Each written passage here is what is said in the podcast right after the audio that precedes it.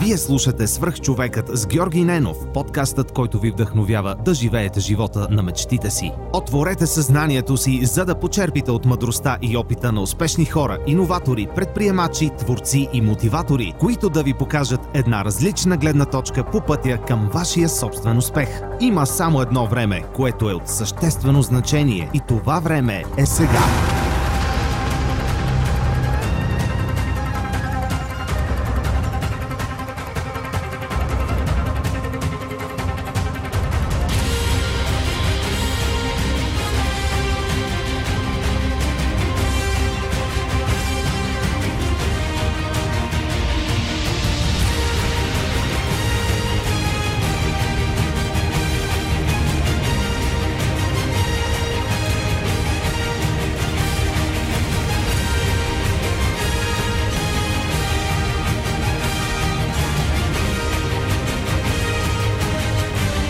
Здравейте, вие слушате Свърх човека с Георги Ненов. Днес имам удоволствие да ви представя Лили Молова от Tricky Rooms, стаите на триковете и загадките.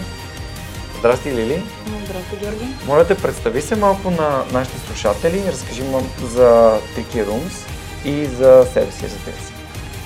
Ами първо много благодаря, че поиска да се поговорим, като видях какви готини хора се интервюрам с такъв страхотен бекграунд и опит предприемачески. Направо Направо ми е странно, че сега си говорим, но се надявам, че правим нещо толкова интересно с стаите, че така ще оправдаем а, вниманието на аудиторията ти. А, иначе, какво да кажа за себе си? А, общо взето най-интересното може би наистина са стаите на загадките. А, това е нашия първи предприемачески а, проект. Добре, може би все пак да кажа нещо за мен. А, от гледна точка на образование, може би най...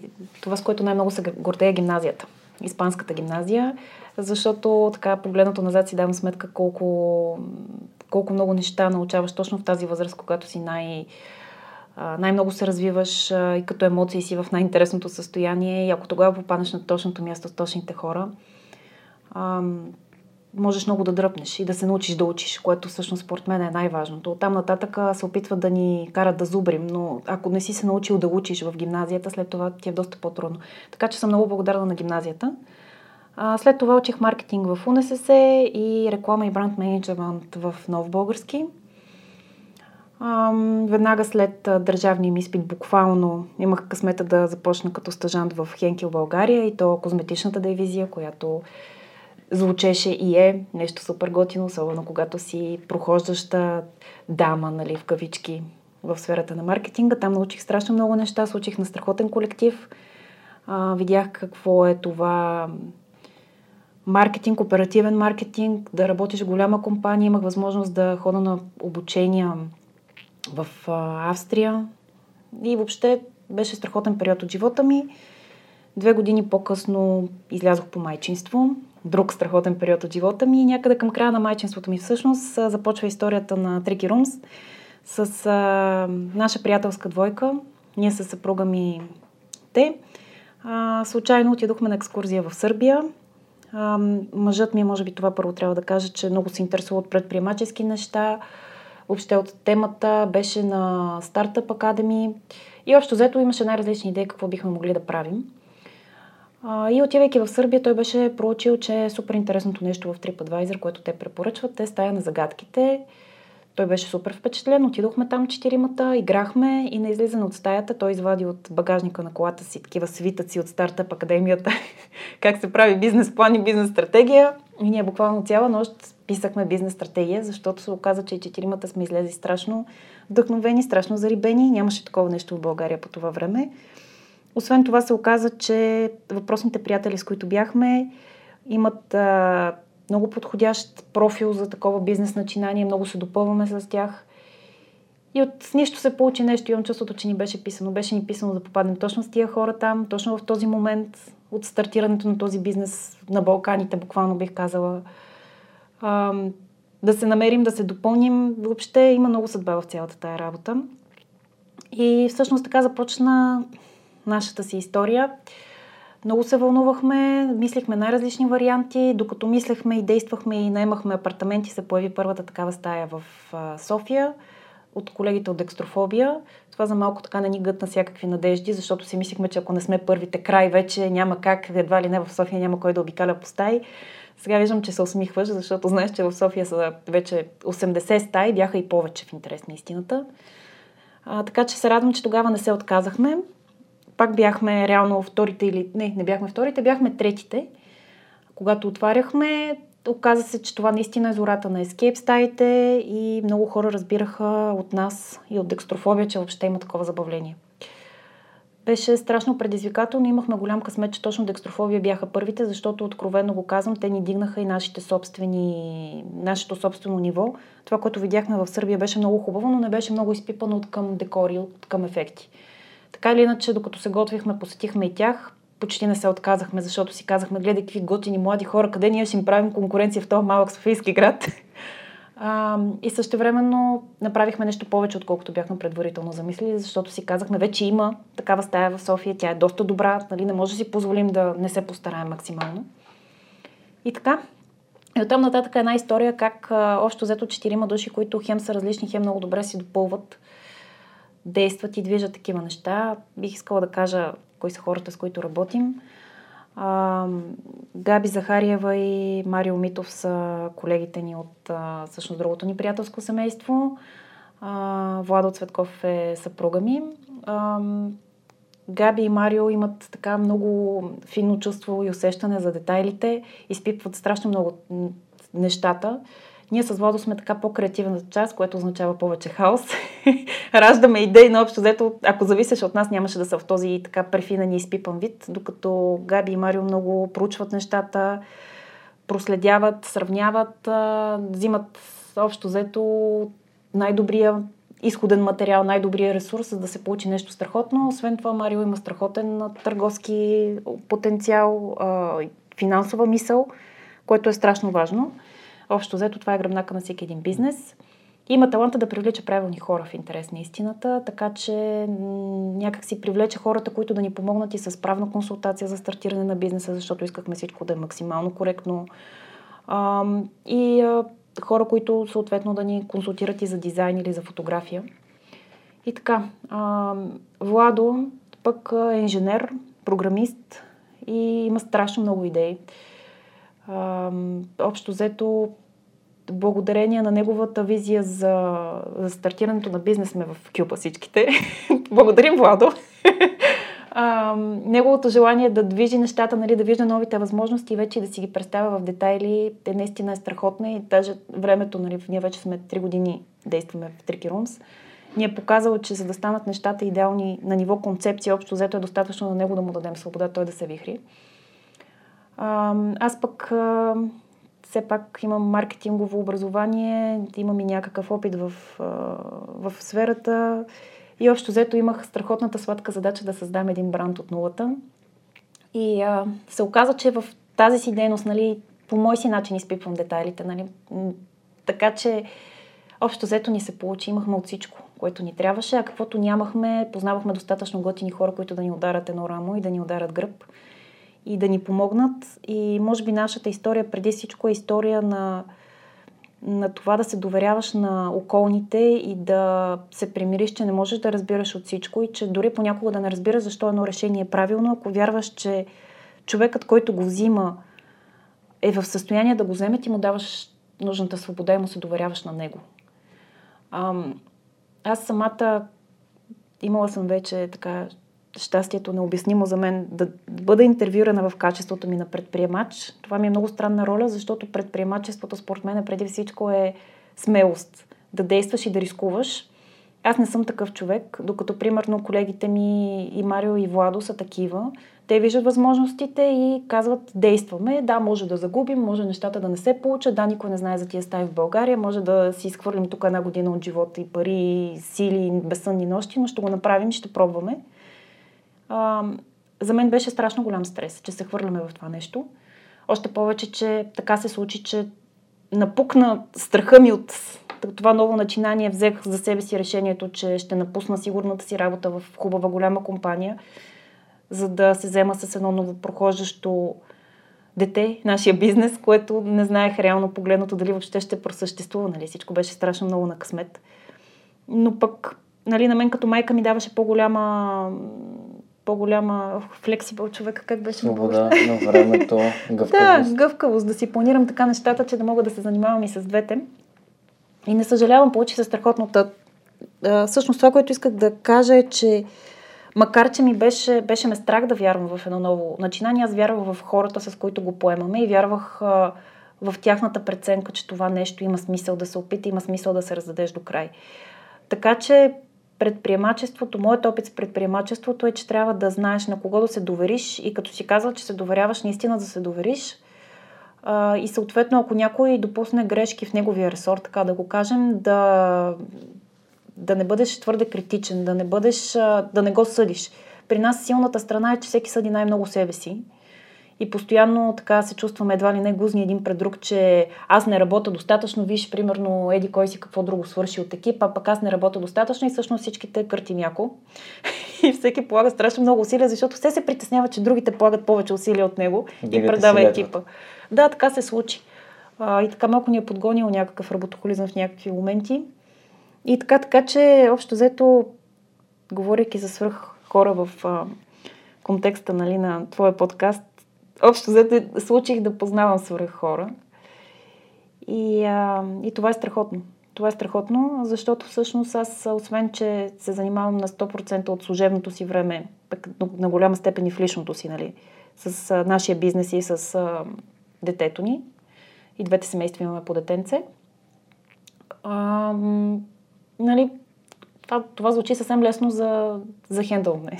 Да. В смисъл, лесно е да се справиш, така поне звучи отстрани, докато примерно момчетата имат и друга основна работа, която ги ангажира 8 плюс часа всеки божи ден.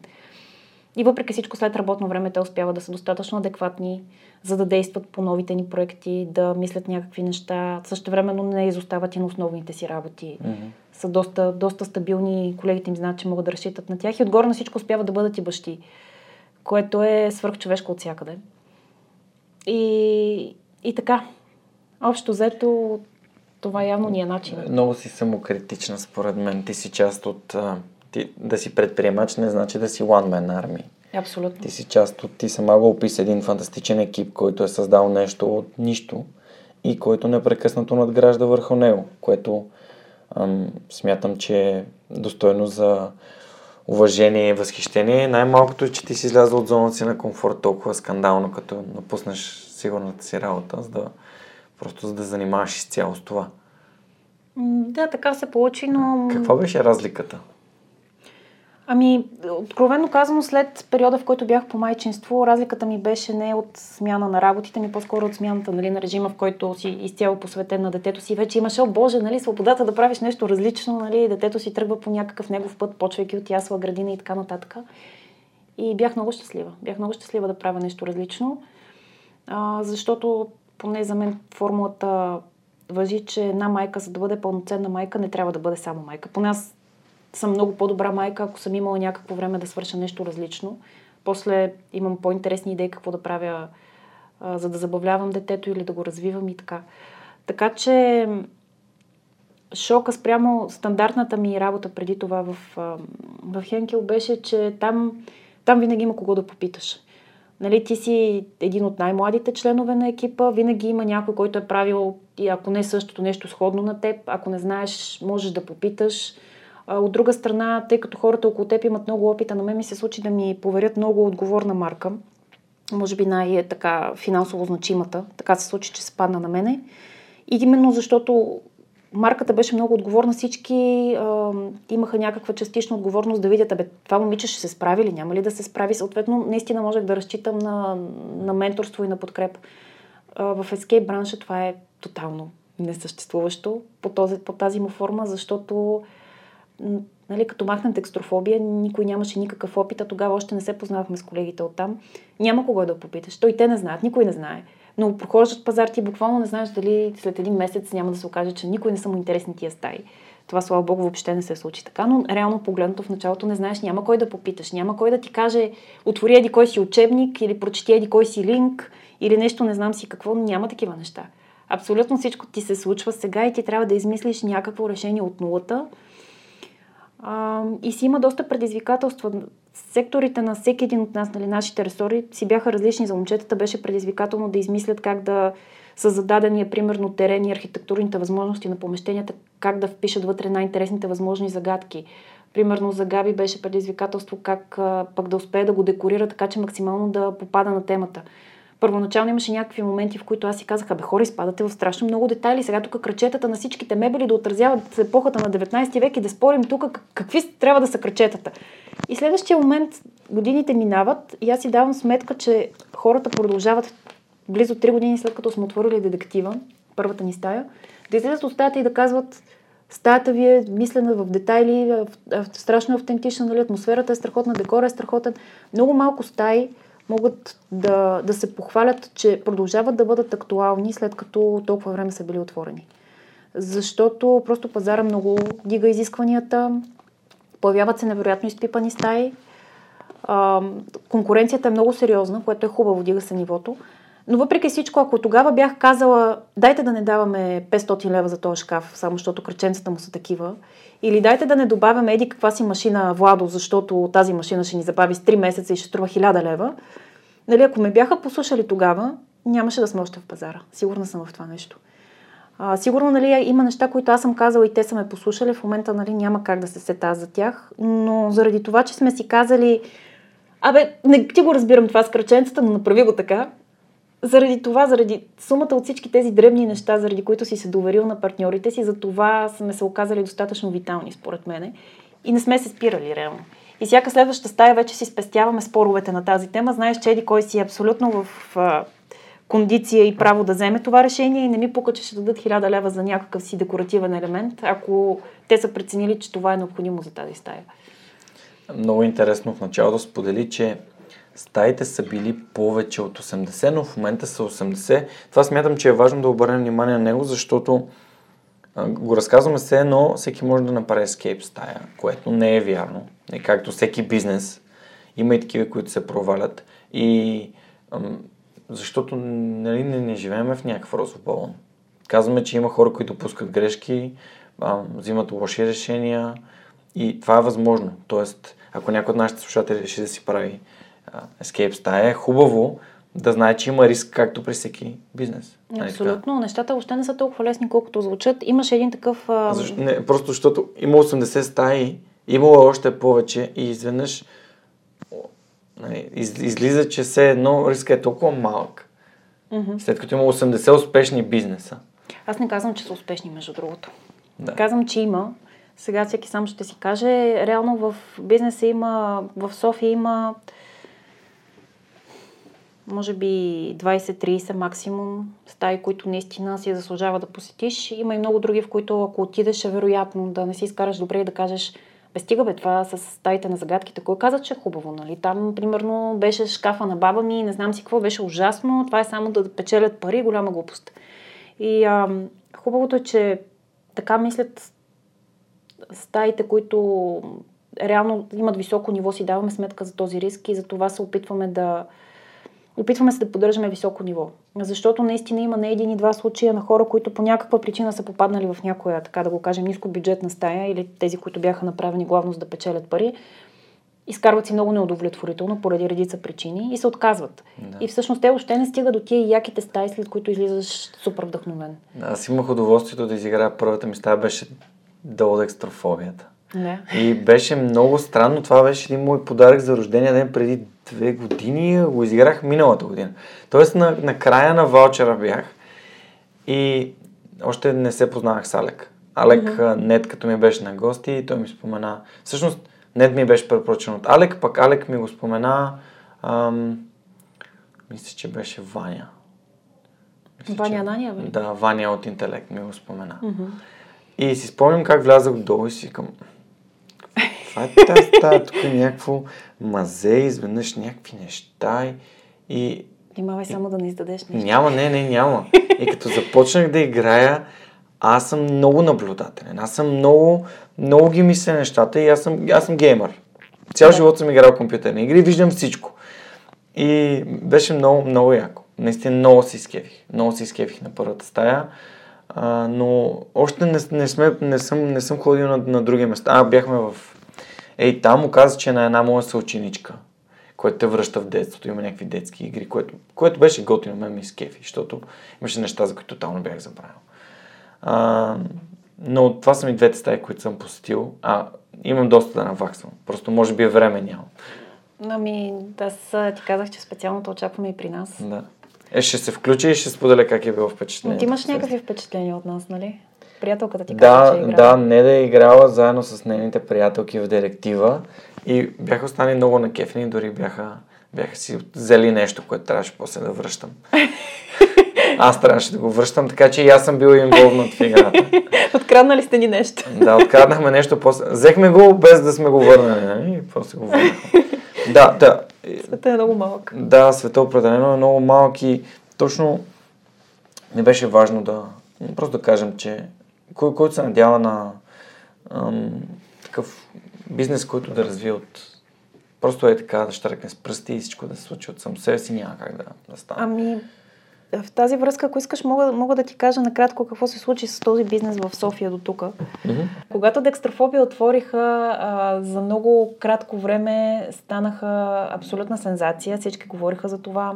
Хората, точно защото излизаха с страшно висок импулс, много бързо разпростираха малвата. Нашия бизнес а, страшно много печели от, от рекламата уста на уста, защото е супер подходящо за нас. А, много ги канеха в всякакви новини, в а, всякакви предавания, даваха интервюта. И в един момент това, че те толкова бързо станаха толкова култови, нямаше как да се доредиш там за час, създаде усещането в много хора, че едва ли не не си отворил стая, не ти се е напълнил графика, не са ти влезли страхотните пари, това не кой знае какво усилие, не кой знае каква инвестиция, там някоя друга добра идея и става. А общо взето бяха разтълкували погрешно и усилията, които те бяха вкорали в тази стая. А, и започнаха да се появяват най-различни стаи. В интерес на истината, тези, които много бързо направиха по няколко стаи, без кой знае каква инвестиция, може би чисто финансово спечелиха добре, защото хората още не си бяха дигнали нивото на очакванията, изиграха ги и в един момент вече като се появиха наистина качествени, но изпипани стаи, въпросните нали, стаи, създадени набързо, просто затвориха и реално може би те спечелиха повече от всички ни, нали, чисто като финансово измерение. А, но имаше хора, които постъпваха така много, ми се струва, лаишки. Мислиха, че може лесно да се направи такава стая бързо, без да влагаш много. А, се оказва за изненада на нас самите и всяка следваща стая ни го доказва. Уж много знаем, пък всеки път ни се случва едно и също. А, мислиш си, че еди кое си ще стане бързо, само защото знаеш как да го направиш. Или си мислиш, че знаеш, или вече понеже си го правил няколко пъти. Нещата не са така. Реално всяко едно нещо си иска изпипването. Тук се шегуваме защото в момента сме пред отваряне на тайния бар на Алкапоне, новата ни стая. И в момента тук разговаряме. Та, тук се базикаме, че нищо не става от първия път. Още взето от втория, от третия, каквото и да било. Постоянно си има някакви такива технически спънки, искаш нещо да направиш още по-добре, не можеш да го намериш точно в стила, в който ти трябва. Искаш да добавиш функционалност, тази функционалност трябва да се тества, особено, нали, ставайки въпрос за електроника, там нотата са много. А, та така много хора се подлъгаха, че тая работа с стаите става лесно и отвориха и затвориха. За жалост. А, та за това стаите бяха доста. 100, ако не и над 100 и в момента са доста по-малко. Не мога да кажа, че това е особено печеливш бизнес за всички стаи в бранша. Първо София не е толкова голям град, за жалост не е и толкова туристически, така че не знам колко е адекватната бройка стаи. Но освен това и нивото на самите стаи е много високо. Ние а, така си позволихме да разглезим хората, казвайки, ние имам предвид поредица от добри стаи, съвсем не само ние. И хората постоянно искат още нещо, още нещо, още нещо. Имала съм случай да излязат от стаята, нали, и да кажат, всичко беше прекрасно, ма примерно една бира не ни черпихте или един бомбон не ни дадохте. Все едно това, нали, е влиза в очакванията за добра изкарване. Нали? В стаята няма нищо общо с бомбони, примерно. Няма причина да сложиш бомбон вътре, не е част от загадката. Но малко почва едно такова едни такива претенции към стаите, просто защото показахме колко много може местната креативност, така да го кажем. И наистина получаваме доста фидбек от а, чужденци, които идват в София. В чужбина това забавление е безумно скъпо. Говоря ти за стойности, примерно в Германия. Можеш да провериш. Там съм гледала, разни вървежни стаи са по 100 евро за двама да ги изиграеш, което е безумно. А, тъй като цените тук са много по-низки, има хора, които идват специално да ни играят стаите и са очаровани от нивото. Защото добрите български стаи са в пъти над масовата стая в чужбина. А, нали, общо взето, може и да има някъде някой много развит пазар стая, в която много е инвестирано от към декор, от към механизми, пък въртящи се подове, пък не знам си какво. Но предвид каква е възвръщаемостта от тези проекти в България, нивото тук е наистина изумително. Имаме много с какво да се гордеем в това направление и затова в момента сме в процес на създаване на асоциация на Escape стаите, в която се надявам, че ще членуват така най- най-стабилните и качествени проекти. А, и една от целите ни ще бъде да направим София Escape столица на Европа, защото според мен тя абсолютно си го заслужава. Отделно, че София е относително малък град, бързо можеш да разгледаш основни неща и да ти остане предостатъчно време да се насладиш на поредица от добри стаи. И мисля, че това е нещо, което по принцип софиянци и българи, защото има добри стаи в провинцията много, е хубаво да, да го гледаме като възможност за привличане на хора, защото те ще дойдат примерно при нас, но по пътя ще си вземат кафе от еди кое си сладкарница, ще си поръчат нещо друго, ще спят в Airbnb-то на еди кого си. Mm-hmm. Това раздвижва малко или много економиката и повишава имиджа, който имаме, защото за да впечатлиш някого с стая, ти не си го впечатлил, защото алкохол е ефтин или защото жените са с силикон или са леки или нещо друго. Ти си го впечатлил, защото ти си бил креативен, ти си изпипал детайлите, ти си говорил неговия роден език, а, ти си знаел как да протече целият процес на обслужване. Нали, от поемането на резервацията през воденето на самата игра, което си има много тънкости, нали, качеството на самата игра, на атмосферата, на декорите, нали, чак до изпращането, обработката след това на снимки и на материали в социални мрежи. Това е един цял такъв процес, през който преминава а, гостуването на една група в една стая. И а, да, и нямаше от кого да го разберем. Общо дето сами си го измислихме. И в тази връзка, между другото, да, да си кажа нещо, което лично за мен е голяма гордост. Когато започвахме бизнеса, всъщност аз ти казах, че реално бяхме третата отворила стая. Чудехме се с какво да бъдем различни, с какво да изпъкнем. И общо взето започнахме да обработваме снимките, след които правим след игра на всеки един отбор и да пишем история на играта на този екип, примерно. Еди, кой си екип? А, искахме задължително хората да си дават име на екипа, което също преди това колегите не го бяха правили. Примерно екип а, Бадемче а, се справи прекрасно, защото тата и някакви неща, които са породени от самото представяне на екипа. Тоест реални неща, не много са готини и са много умни, ами примерно имах трудности съседи какво си, но тъй като бяха изключително сръчни, примерно, защото са измисли някакъв нов начин за боравене с пъзела, нали? но преведено с две думи, така без спойлери, стига до това. И така. И това всъщност много ни увеличи а, вътрешно работата, административната работа. Но пък много увеличи удовлетвореността на хората. И а, така след като започнах аз това да го правя, защото беше от моите неща, се наложи всички колеги след това в бизнеса да го правят. и малко или много предполагам, че първо, че повиши стандарта и качеството според мен в след, след не знам как да го нарека, не е след продажба, но защото звучи грубо. Но да, разбираш какво искам да кажа. Да, не, след продажбено, след като е консумиран самия продукт, то създава една емоционална връзка с него. Това е Точно съвсем така. нормално. Още малко ни е страх да говорим за продажби в България. Имам чувство, ами, че... В... Мен ми е много трудно да използвам тази дума, защото то не, че няма продажба. Нали? Най-накрая има, но не искам много да фокусираме върху това. Примерно, гадно ми е да наричам клиентите ни клиенти. За мен те са като гости на стаята. То е ясно, нали, че не правим благотворителност. Но идвайки при нас ми се иска някакси да, да не го приемат като нещо, за което нали, да. преди всичко е плащане. То е емоция. Преди всичко е емоция и ми е малко гадно да говоря, да намесвам и темата за парите, макар че тя е нали, няма как, ясно е, че Стойностния продукт е идва на съответната продукт. цена. Да, да, точно така. И така. Супер. Да, това, това определено е един... Аз мога да го кажа с моите си думи, че е начин да създадеш добавена стоеност за продукта, който предлагаш. Точно така и да покажем на хората лично отношение. Тоест, ние реално сме ги гледали докато играят, реално сме оценили техните постижения в стаята а, и сме положили допълнително усилие, което не се очаква от нас. Там да им обработим снимката, да разкажем нещо за тях. И, и така и това доста осложнява процеса, така че след нас всяка една стая, която го възприе това нещо, може би дори не знаят откъде е почнало и не знаят кого да. Добри практики, добри практики. Не съм много сигурна. Когато ти се забърят много постове наведнъж, сигурно си казват, ох, пак ли?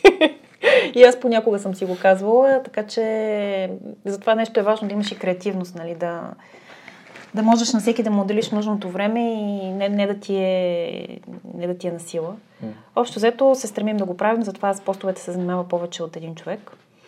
За да може да имаме свежи идеи и никой да не пострада от това, че ти преди това си обработи още няколко снимки. И така.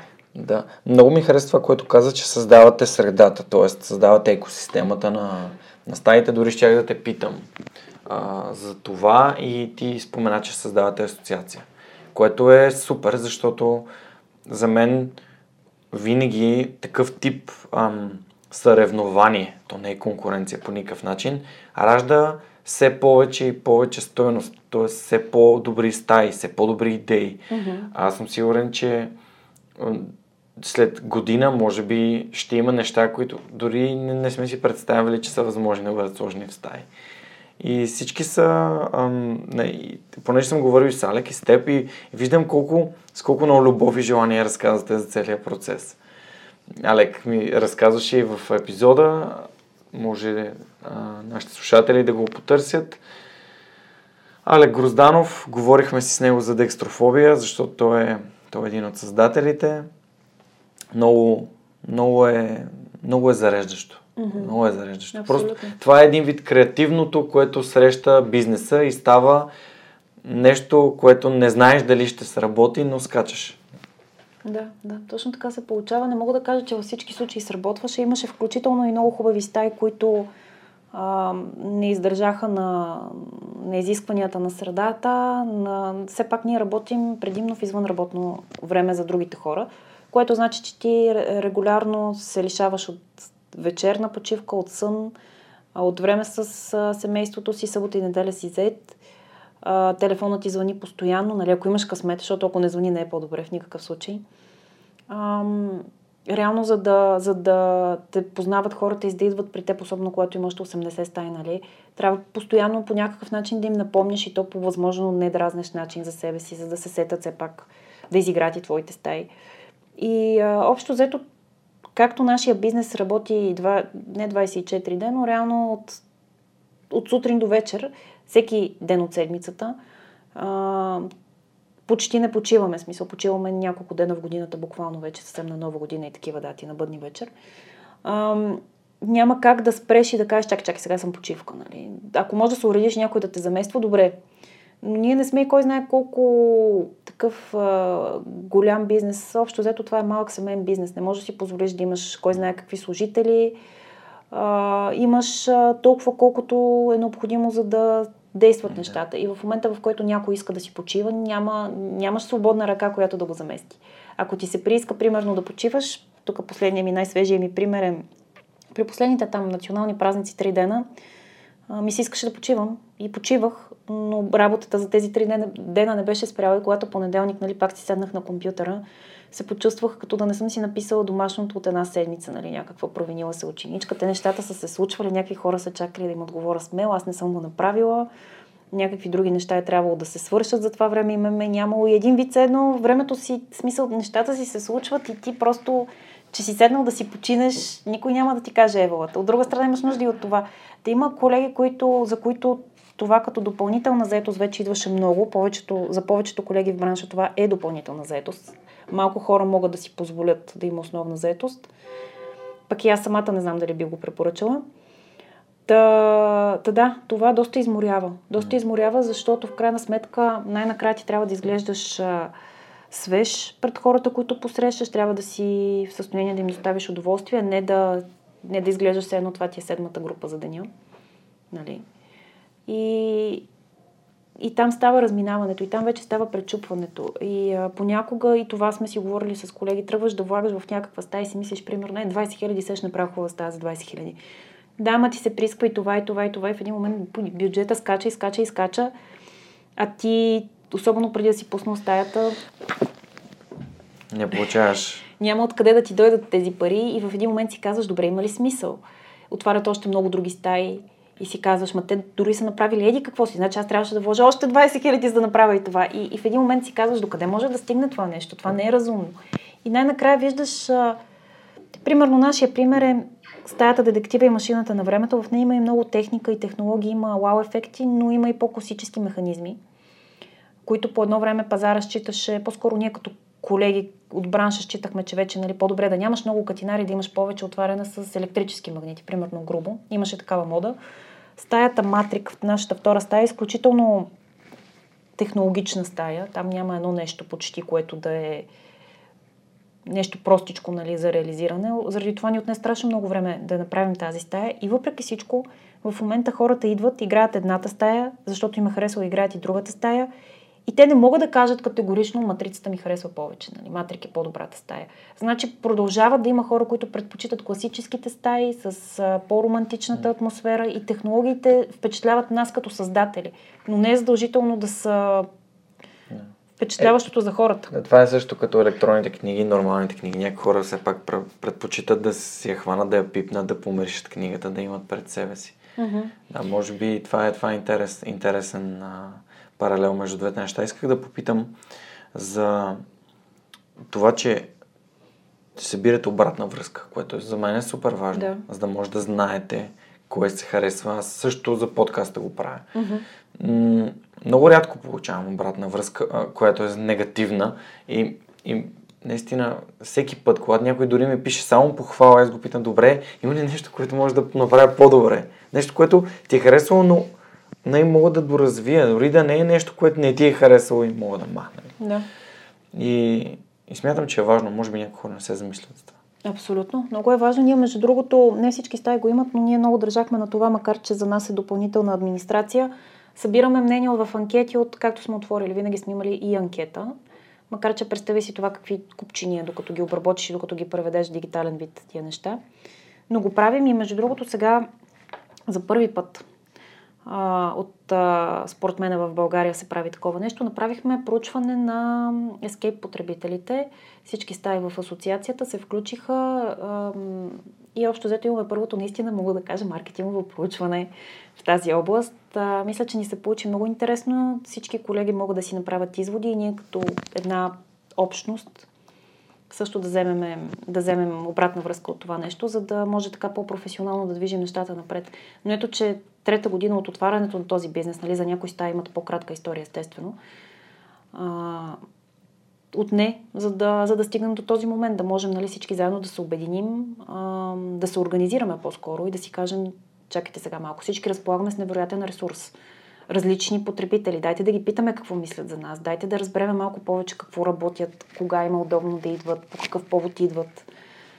Така че опитваме се нещата да стават все по-професионални и да градиме така ноу-хау и компетенция в тази област, която да надхвърлят твоите собствени стаи, ами по-скоро да мислиш за целия бизнес модел.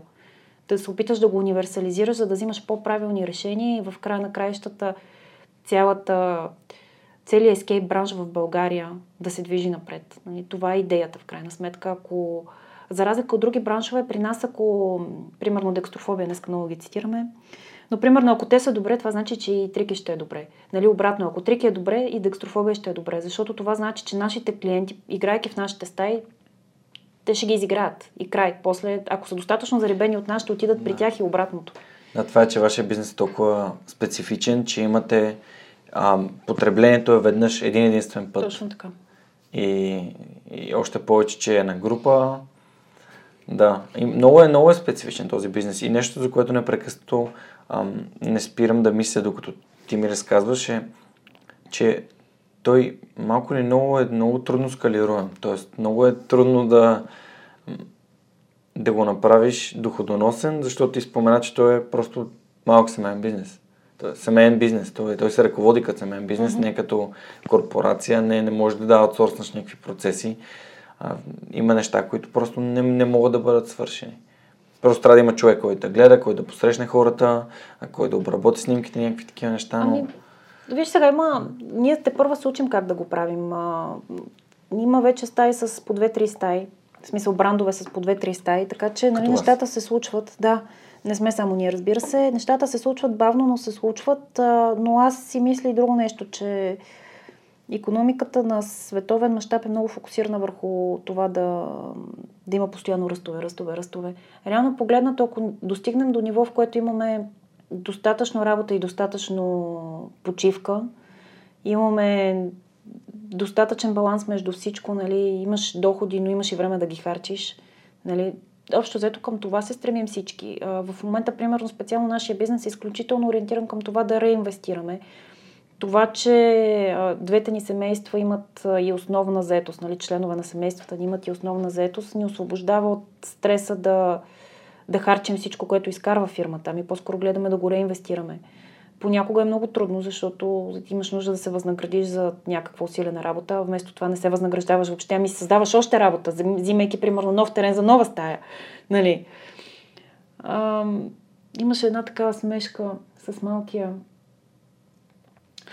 Синът ни е на пет и е в тази възраст, в която постоянно ръси някоя и друга мъдрост, нали, трупа речник и така. И а, един ден, вместо да можем да си играем с него, го доведохме тук в бара, ние ремонтираме разни неща, той си играе нещо там, има си пластмасови винтоверчета и отверки, той се занимава, ние се занимаваме. И най-накрая си тръгва, тръгваме си от работа и той пита в колата, тати, тати, тати, а, сега като работихме, а, а, ще вземем ли парички? И татко му му обяснява и по-нататък, когато имаме нов отворен обект, нали, така, така, той ще ни носи парички. Аха, и какво ще направим с новия, и какво ще направим с паричките, нали? Детето очаква да чуе, че ще ходим някъде, ще му вземем игра, няк- някакви такива неща очаква. При което и двамата с баща му избухваме в смях, защото в същия ден, нали, работа, ние сме си обсъждали как като затворим този обект, ще вземем меди кой си и там ще направим меди какво си. и всъщност отговаряме на детето ми, когато вземем паричките от този обект, ще направим, направим още един, нали, в който ти пак ще идваш да си играеш с пластмасов винтоверт, вместо да излезем някъде да разходим, нали.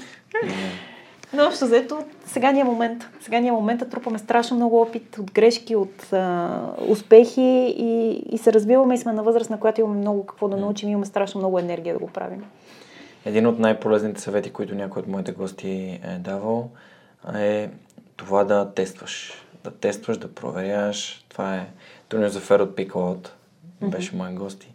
Каза, когато нали, създавахме Picklot и тествахме непрекъснато разни неща, и, и това е, може би, нещо, което много ми харесва, защото при вас също е. То е бизнес на тестването при, при вас. Абсолютно, да. Тоест трябва да опитате нещо, за да знаете, че дали работи или не. Uh-huh, uh-huh. Да. Това е готин съвет.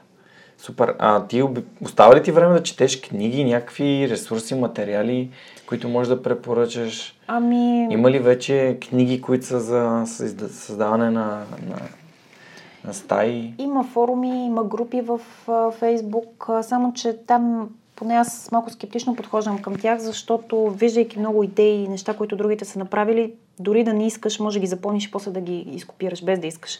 Затова не съм много сигурна доколко в нашия бизнес е удачно да гледаш много детайлно другите какво правят. Ние поне не обичаме да копираме неща, гледаме да направим максимума, да не ни се замърси мисълта от това, че нещо ни е харесало някъде, харесало някъде от друга стая. Нали? Защото максимално, колкото по-оригинален е един продукт, толкова по-добре. Нали? Не сме от хората, които обичат да копират. Опитваме се да го направим, дори да е много хубав примера, да го направиш достатъчно по-различен. И надявам се да гледаме да успяваме. А, със сигурност се стремим да сме оригинални и ние да сме си ги измислили. Иначе аз много обичам художествена литература в периода, в който бях с детето и прекарахме такива безкрайната част, безкрайните часове с кърменето, за мен беше, може би, най-благодатният период от гледна точка на така възможности да, да чета. Тогава постоянно четях. Хем, нали, беше време, което нали, прекарвам по най-полезния начин за детето. А, и така сега също гледам да чета, но не, не мога да кажа, че успявам да прочитам повече от 10-15 книги на година, за жалост. Mm но предпочитам художествена литература, защото работата ни малко или много е доста динамична. Повечето от нещата в сферата на дигиталния маркетинг, който мен главно ме вълнува с онлайн. А, и за това предпочитам вечерно време, така или на почивка, особено на плажа. Любимото ми е до всички други са на, в водата. Аз си седа на шезлонга и мога цял ден да чета. Това ми е най-любимото нещо за почивка. Та да, обичам художествена литература. А, обичам книги с много силни женски персонажи. А, по принцип по-класически романи харесвам, защото нали, самия факт, че действието се развива примерно преди 200 години ми помага да се откъсна от съвремието. Напоследък се опитам така да възпитам и вкус към по-съвременна литература, защото пък и тя си има много достоинства. И, и така гледам така разни а, списъци с автори, за които трябва да си прочел, книги, които трябва да си прочел и гледам по тях да си избирам нещо, което на мен ми пасва, защото те оформят културата, масова култура в случая звучи грубо, но нали, нашата култура и е хубаво, хубаво да, да имам обяснение защо еди кое си е станало нарицателно и така. Така че от тази гледна точка ми е интересно да по-класически неща да избирам. А, но не е задължително. Не е задължително. Много обичам да ми препоръчват книги, да ми подаряват книги, защото нали, ако подариш книга на някого, има шанс да му дадеш нещо, което той сам не би се сетил да избере. Все едно някой ти предлага нов път и съм много любопитна към такива неща. Друго нещо, което много обичам да правя, е да хода по обучения. Страшно много обичам. Гледам 4-5 пъти поне в годината да си подаря по някое обучение. Повечето са в сферата на дигиталния маркетинг. Има страхотни учители, е, учители и ментори в, в София, които мога да посещавам и ни следя, примерно, всеки път, когато имат някакво обучение. А, освен това, гледам и някакви по-странични обучения да харесвам. Примерно, наскоро приключих едно обучение за по фотография за, за любители. Мисъл, не мога да кажа, че целта беше да постигна някакво майсторство, но е нещо страхотно, защото фотографията е нещо, което винаги може да, да ти трябва, независимо с какво се занимаваш. В нашия бизнес а, социалните медии са много важни, така че със сигурност по-добрите снимки, които мога да направя аз, със сигурност са ми от полза. А, колкото и в никакъв случай не казвам, че ще станат в пъти по-добри, но все пак това ти променя начина на мислене, погледа към нещата, композиционните възприятия, обогатявате. Уж не те обогатява професионално, но и това прави. А, отдавна не съм записвала обучение, свързано с творческо писане и с актьорска игра. А, имах период покрай университета, когато имах повече възможност, нали, чисто времево да се занимавам с такива неща. И това бяха ни от най-обогатяващите личностни преживявания за мене. В тази връзка мога ли да кажа от Разбира много доволна? Монтфис. Монтфис правят страхотни обучения, между другото, и със Слав Бойчев, ако не си говорил. Той като предприемачески опит в тази област има много какво да каже. Най-различни инициативи, има май, майсторски а, обучения. Страшно много хора се запават по изкуствата, по театъра, по писането, по танците от неговите школи. Наистина е страхотно и човек всичко сам е постигнал. Така че той е много интересен персонаж в тази връзка. А, те исках да кажа няколко думи за школата му по актьорско майсторство. Мисля, че му беше първата тогава и се чувствах много специално, че съм един от първите ученици на тази школа. А, това е нещо, което си мислиш, че няма да ти трябва реално в работата. Нали? Аз не съм искала да ставам актриса, не съм казвала, че имам невероятен потенциал. Тогава учих маркетинг в УНСС по това време и дори имахме семейни приятели нали, на нашите, които ми казаха, що си губиш времето с това? И аз тогава им казах и успях да ги затапа, макар че бях никоя, нали, на малко там, някаква студентка нали, на фона на тях. Викам, вижте какво. Уча хода на курсове по език. Имам практично образование. А, отделно, нали, владея еди какъв си език там, испански в случай практичните неща съм си ги свършила. Това е важно за мен имам време да си го позволя. Не е някаква колосална сума, защо да не го правя. И, и реално това ме научи на страшно много тия школи, защото обичам да, обичам да говоря, обичам да изказвам неща, обичам да презентирам нещо, което после развих в, в Хенкел също. А, и тези школи бяха мястото, в което си преглътнах някои страхове в тази област. Разбрах какво ме спира да стоя пред много хора, преодолява го до голяма степен. А, имахме упражнения за импровизиране пред публика, които са зверски важни и полезни във всяка една ситуация в живота. Ти се случва нещо, не знаеш как да се справиш, но самия факт, че няколко пъти си бил в изкуствена среда, в която някой ти е казал, представи си, че къщата гори, какво ще направиш. И това вече задейства такива връзки в мозъка ти, как, как бързо да вземеш решение, какъв, какво, какво трябва да представиш. Страшно впечатляващи упражнения правихме на тези курсове. Аз съм просто за, за, мен е като, за мен бяха като форма на психотерапия направо. А, имах голям късмет, че един от учителите в тези школи беше Митко Касабов. По-нататък, между другото, той беше и в Survivor, беше накосвам да стане той финалиста. Значи това е страшно интересен човек, много харизматичен. Ам... Не знам доколко е уместно, но сега се сещам една много готина случка. На първо, първото ни занятие в Монтвис, въобще първото, първото на тези школи, бяхме с Митко и бяхме група, примерно 30-40 души, някъде ученици, но имаше и студенти на най-различна възраст. Още не се познаваме, всеки си изглежда образ по-своему, нали, някакви шарени интересни хора, за да пишат това, за да са записали това. И бяхме в Влайкова ни беше сцената тогава. И а, той беше зверски харизматичен човек. Просто не знам как успя да го направи с цялата тази зала. Верно, млади хора, нали, податливи, но все пак успя да ни докара до някакво състояние на обща медитация или трансли, а, някакво упражнение за събиране на колективната мисъл в някакъв обект. Не мога много добре да го представям, но всички трябваше да визуализираме едно и също роза в най-малки детайли цветето и най-накрая тези рози да ги изпратим мисловно до букет, който е над залата. И това страшно много ни фокусира, наистина ни накара да се почувстваме като една общност. И след това зададе следната задача. Тя на доста места се ползва, такъв психотренинг не знам какво се води. Намираме се на кораб, който ще се унищожи, могат да спасат само трима, трябва да излезеш на сцената пред абсолютно всички, които не познаваш, нямаш никакъв сценичен опит. Представи си нали, как сме се чувствали, притесняваш се и се изчервяваш въобще да застанеш на сцена и да се аргументираш пред тези непознати 30-40 души, защо точно ти трябва да си един от тримата, които ще оцелее. И това беше зверски въздействащо. Макар, че нали, аз го бях правила и преди по някакви поводи, нали, уж не е нещо ново. Но обстоятелствата, средата беше невероятна. После си дадох сметка, че това е игра за която да му помогне и на него първо нали, опознавани, но определя и кои ще са лидерите в групата. И реално тримата души, които бяха избрани, наистина се оформиха като най-така емблематичните и харизматични хора от, самия, от самите студенти, които бяха лидерите. И тогава няма да забравя тази ситуация, защото през времето съм я мислила и съм, съм разбирала още по-в дълбочина какво има предвид той тогава. Когато ми дойде моя ред, вече бяха минали много силни хора, бяха казали страхотни неща, наистина ти да вече всичко да зарежеш и тях да ги спасиш. И аз буквално излязох, не бях мислила какво ще кажа. Винаги ми е по-лесно да говоря на момента, смисъл, неща, които са ми вървяли на, на бекграунда и в един момент просто като ми дадеш темата, ги изливам доста подредено, без преди това да съм ги подреждала съзнателно. Та тогава казах, че на фона на тези хора, нали, всичките млади на една и съща възраст и някои от тях имат невероятни идеи за бъдещето и така нататък, аз не мога да кажа нещо такова. В смисъл, не мога да кажа, че заслужавам да съм за сметка на някои от те останали там, примерно 27 души, аз да бъда оцелялата. Нали, единственото, което тогава ми хрумна е, че бих искала да имам да, да родя поне две деца, бих искала да осиновя деца, деца нали, това е благородна причина, заради която аз да живея, но в момента не съм постигнала нещо вау, нали, нямам някакъв супер избистрен план за живота, с който да променя човечеството, да открия лекарство срещу рака или нещо друго, така че да заслужавам някой друг да умре, за да живея аз.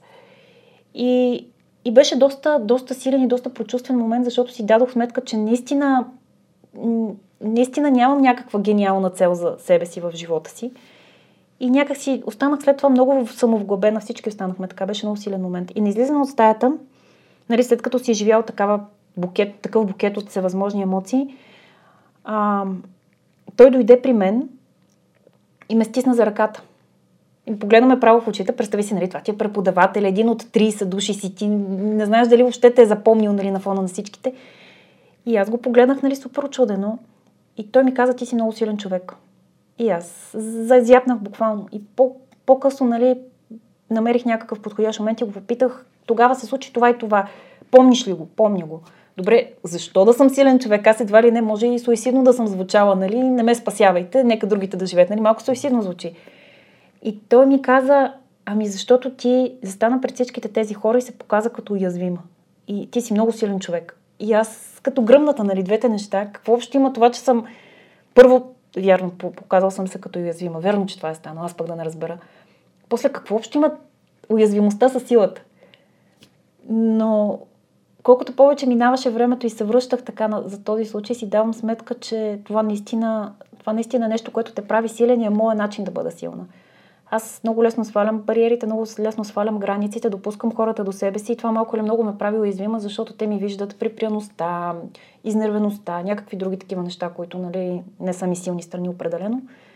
Но пък от друга страна те се отпускат и си казват, то човек след като не е съвършен и е такъв и такъв, и не се страхува да ми го покаже, ми аз мога да съм спокойна. Аз ще си покажа, че примерно аз съм еди какъв си. И това е основание за близост. Това е основание наистина да, да не се страхуваш да допуснеш хората до себе си и да знаеш, че въпреки, че имаш такава и такава слабост, си достатъчно силен, за да я преглътнеш и въпреки нея да си силен. Но това беше нещо, което по-нататък стигнах до този извод. И съм много благодарна, че по такъв начин ме е докоснал с две думи този човек тогава. Имаше такъв ефект върху много други хора и той ще е интересен събеседник, между другото. Много интересен човек, занимава се с страшно много неща. Бойни изкуства, ходене на въже, театрално майсторство, Survivor, не знам си още какво. и така. Ако се бяхме срещнали само за да разкажеш тази история, ще да си заслужава. не знам какво да кажа. Наистина, това беше, това беше вау. До сега аз съм много голям привърженик на тази теза, че хората, които са уязвими, са силни, защото те, те признават своята уязвимост. Хората, които са прикрити, всъщност са много по-слаби, защото ги е страх от точно от това, а не да се покажат mm-hmm. като уязвими. Дори моят приятел Юри Тонкин има доста, доста говори за това и аз напълно го подкрепям. И аз съм същия.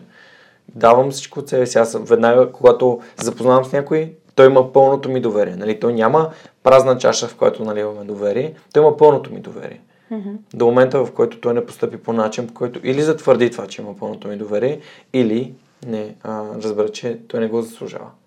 Нали? Но подхождам винаги изцяло като а, наивникът, който се, нали, дава всичко от себе си и е абсолютно спокоен за отношенията с този човек. Mm-hmm. Но понеже съм минал през периоди, където хора са злоупотребяли наистина с това, съм се научил доста по-внимателно да, да се вглежда на техните действия mm. и да слушам дали те отговарят на техните думи. Но да, аз съм, аз съм много голям фен на това, което ти казвам. Въпросът е, че ти най-вероятно си го правил толкова пъти да даваш пълна чаша, че вече знаеш как да, как да се съвземеш и да се събереш, когато да. някой ти е зле в лицето. Да, да, да което е голямата разлика между хората, които не смеят. Да. По-скоро като почна подлива чашата, знам, че има някакъв проблем и тогава mm. си казвам, окей. Нали, вече, знам ясна ми е ситуацията, знам на къде отиват нещата, mm. но нали, то.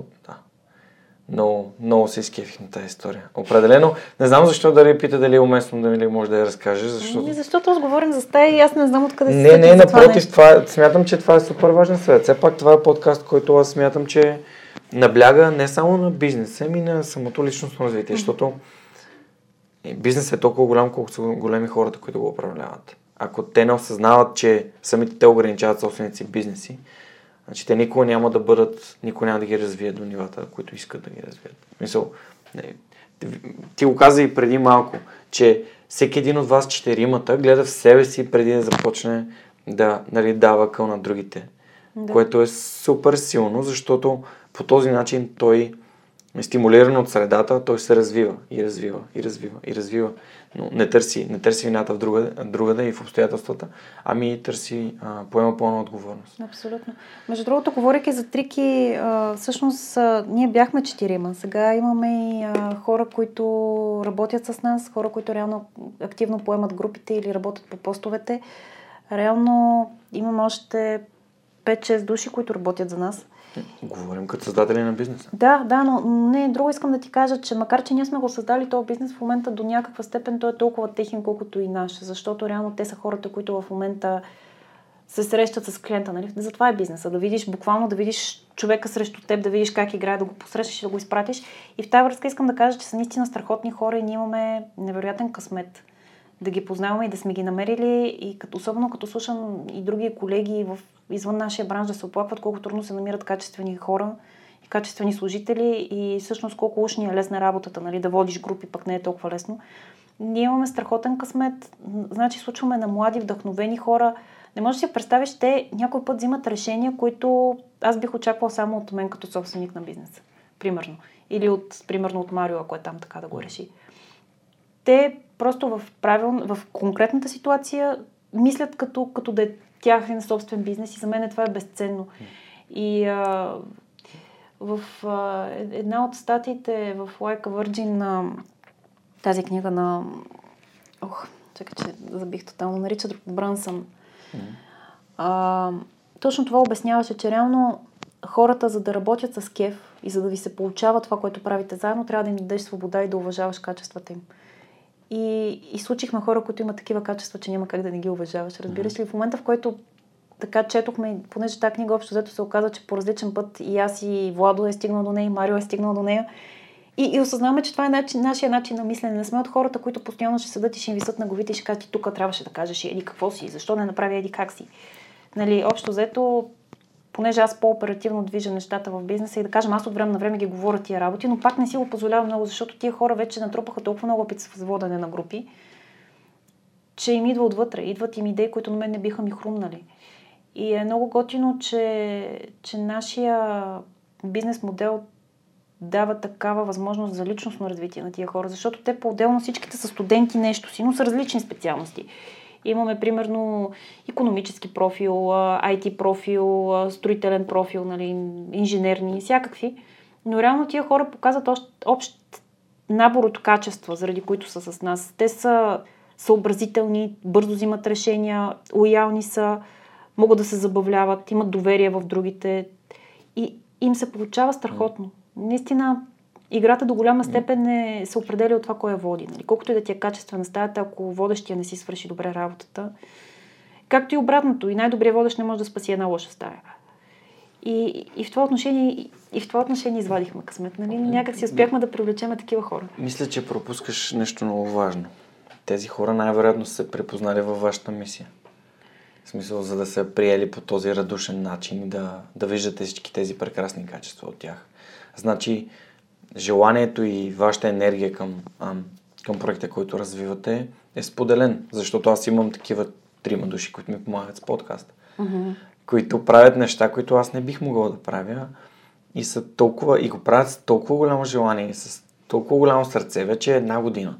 Нали, и аз всъщност имам и екип, нали, който прави, и, и, и те правят всичко безвъзмезно. Те знаят, че не, не, не изкарваме пари, нямаме, нямаме такива възможности поне към момента няма никаква монетизация, но въпреки това те го правят, защото им харесва да го правят. И защото явно по някакъв начин им доставя удоволствие да са част от, от, от, от това, което се опитвам, опитвам да направя. И съм им безкрайно благодарен. Обичам да им казвам колко съм им благодарен всеки път, когато имам възможност, защото това ми позволява да, да, да, да им показвам, че оценявам техните усилия. Благодарността сама по себе си те прави щастлив. Защото си казваш, леле, аз имам причини да съм благодарен, това е толкова по-нещо чувство. Факт. Страхотно е, да. Добре, Лили, аз имам един много, много любим въпрос, който знам в края на епизода. И то е, ако имаше машина на времето и можеш да пътуваш напред в бъдещето и да видиш себе си, какво би искала да видиш? В бъдещето. Ти нали знаеш, че първата ни става детектива и машината на времето? Не, между не знаех, не са ми спойвали. Ето, добре, виждаш добре. колко не са ми спойвали. Браво, приятелката ти е страхотна, след като не ти е казала, да. че имаме и машина на времето при детектива. Но това е името на стаята официалното, така че това, това е окей, знае се. Ами добре, значи, ако я пак може Да, идеята е да видиш себе си в бъдещето. Какво, как би искала да изглеждаш? Какво? В смисъл такъв, целта е да провокирам хората да помислят за това, да създадат една бъдеща представа за себе си, едно, mm-hmm. едно нещо към което те стремят и искат да, искат да, искат да, искат mm-hmm. да видят себе си там. Mm-hmm. Ами знаеш ли, в, а, като наблюдавам нас четиримата, нали, създателите на Трики, си давам сметка, че моята цел не е да гледам в миналото, в настоящето или в бъдещето. Това не ми е силната страна, но това са техните силни страни. Всеки един като че ли е по-силен в, в едно от тези неща. На мене ми е хората. Аз обичам да се фокусирам върху хората, върху нетворкинга, както и ти, и върху това как всеки един да има максимално добрите условия, да се чувства разбран, да се чувства оценен. Така че ми е трудно да кажа какво буквално искам да ми се е случило в някакъв бъдещ момент и какво да си кажа. По-скоро искам да се фокусирам върху усещането. Все едно, примерно, съм някъде на високо, примерно на Витоша или не знам къде, и гледам надолу към София – тук, що съм изкачила някакъв връх, малко съм изморена, но приятно изморена. Супер спокойно ми е. Гледам надолу и си казвам, е, там някъде са ни стаите. Стаите, забележи. в момента са три, но ако може да са и повече. И, и, и не знам точно какво са постигнали стаите. Смисъл, не мога да ти кажа, имам еди какъв си приход, не. еди какво си служители, как, как усещането. Ами като спокоен, щастлив, красив човек, смисъл красив, защото се чувства добре и се чувства в кожата си. Смисъл, защото си казваме, и там някъде има много хора, които ни познават, обичат ни. Бизнеса ни е спечеливш. Там някъде, примерно, е дома ми, който обичам. Там са приятелите ми. След малко ще сляза, там ще им звъна, ще пием бира. И съм, и съм вкачила този връх с близки хора. Е, това си представям. В смисъл, това е нещото, което визуализирам и, и искам да се фокусирам върху това. В моменти, когато ми е тегло, точно това си представям, че се гледам над проблемите си и, и се гледам в образа на спокойен и равновесен човек. Това е което, което искам. А как реално ще се постигне това? Какво, какво материално трябва да стои за това? Може да седи 1000 лева, може да седат и 10 000 лева, може да седи 1 милион, не знам. В смисъл, не ми, е, не ми е фокуса върху това, искам да печеля. Естествено, че искам, но искам за да ми е спокойно. Ако, ако целта ми е да, да имам някакъв конкретен измерител, значи нещо, нещо е бъгаво. Mm-hmm. Искам да ми е добре. Понякога това, за това не, не е необходимо безумно много. Просто искам да имам това вътрешно спокойствие, че съм се справила. Може би хората не се замислят достатъчно често за това, кое е по-важно. Дали искат да са прави или искат да са щастливи. И повечето хора искат да са прави, че имат работа, имат това, имат това, имат това, но много малко хора замислят за това, че понякога имаме нужда да сме щастливи. То изначално аз искам да съм щастлив човек. Естествено. Да, и да, но да хората замислят повече. Мариана, ако си прав, това какво удовлетворение ти носи? Ако все едно ти си по-всевиш и знаеш повече от всички, това е много Храниш изморително. Си егото. Да, но е изморително, ако егото ти е... Не, че моето е малко, ако трябва да съм честна, нали? Аз съм си лъв. Нали? Малко или много но, но реално, ако, ако се храниш от това, че винаги си прав, това значи, че трябва да си много тъжен човек. Значи не си се обградил с никой, който да е по-прав от теб и да е в състояние да взима по-добри решения от теб. Това е много тъжно. Да. Ако си най-умният човек в стаята, значи има някакъв много съществен проблем в средата, която си избираш. Да, да. Това е ужасно. Е, много готин начин да затворим епизода. Много ти благодаря, беше толкова, толкова интересно. Надявам се на нашите слушатели също е било интересно. Пожелавам ви една вдъхновяваща седмица и моля ви споделете своя фидбек с мен. Само да ви напомня, че ако искате да си купите лайка Virgin на Ричард Брансън от онлайн магазина на Озон, може да го направите с 10% отстъпка с промокод SUPERHUMAN. До скоро!